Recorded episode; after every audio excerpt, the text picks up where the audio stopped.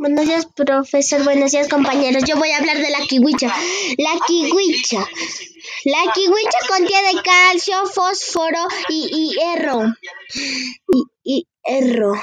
El calcio es necesario para el mantenimiento de los huesos en condiciones normales el fósforo contribuye al mantenimiento de los dientes. Por su parte, el hierro contribuye a la formación formal, formación formal de, de glódulos rojos y de hemoglobinas. Gracias.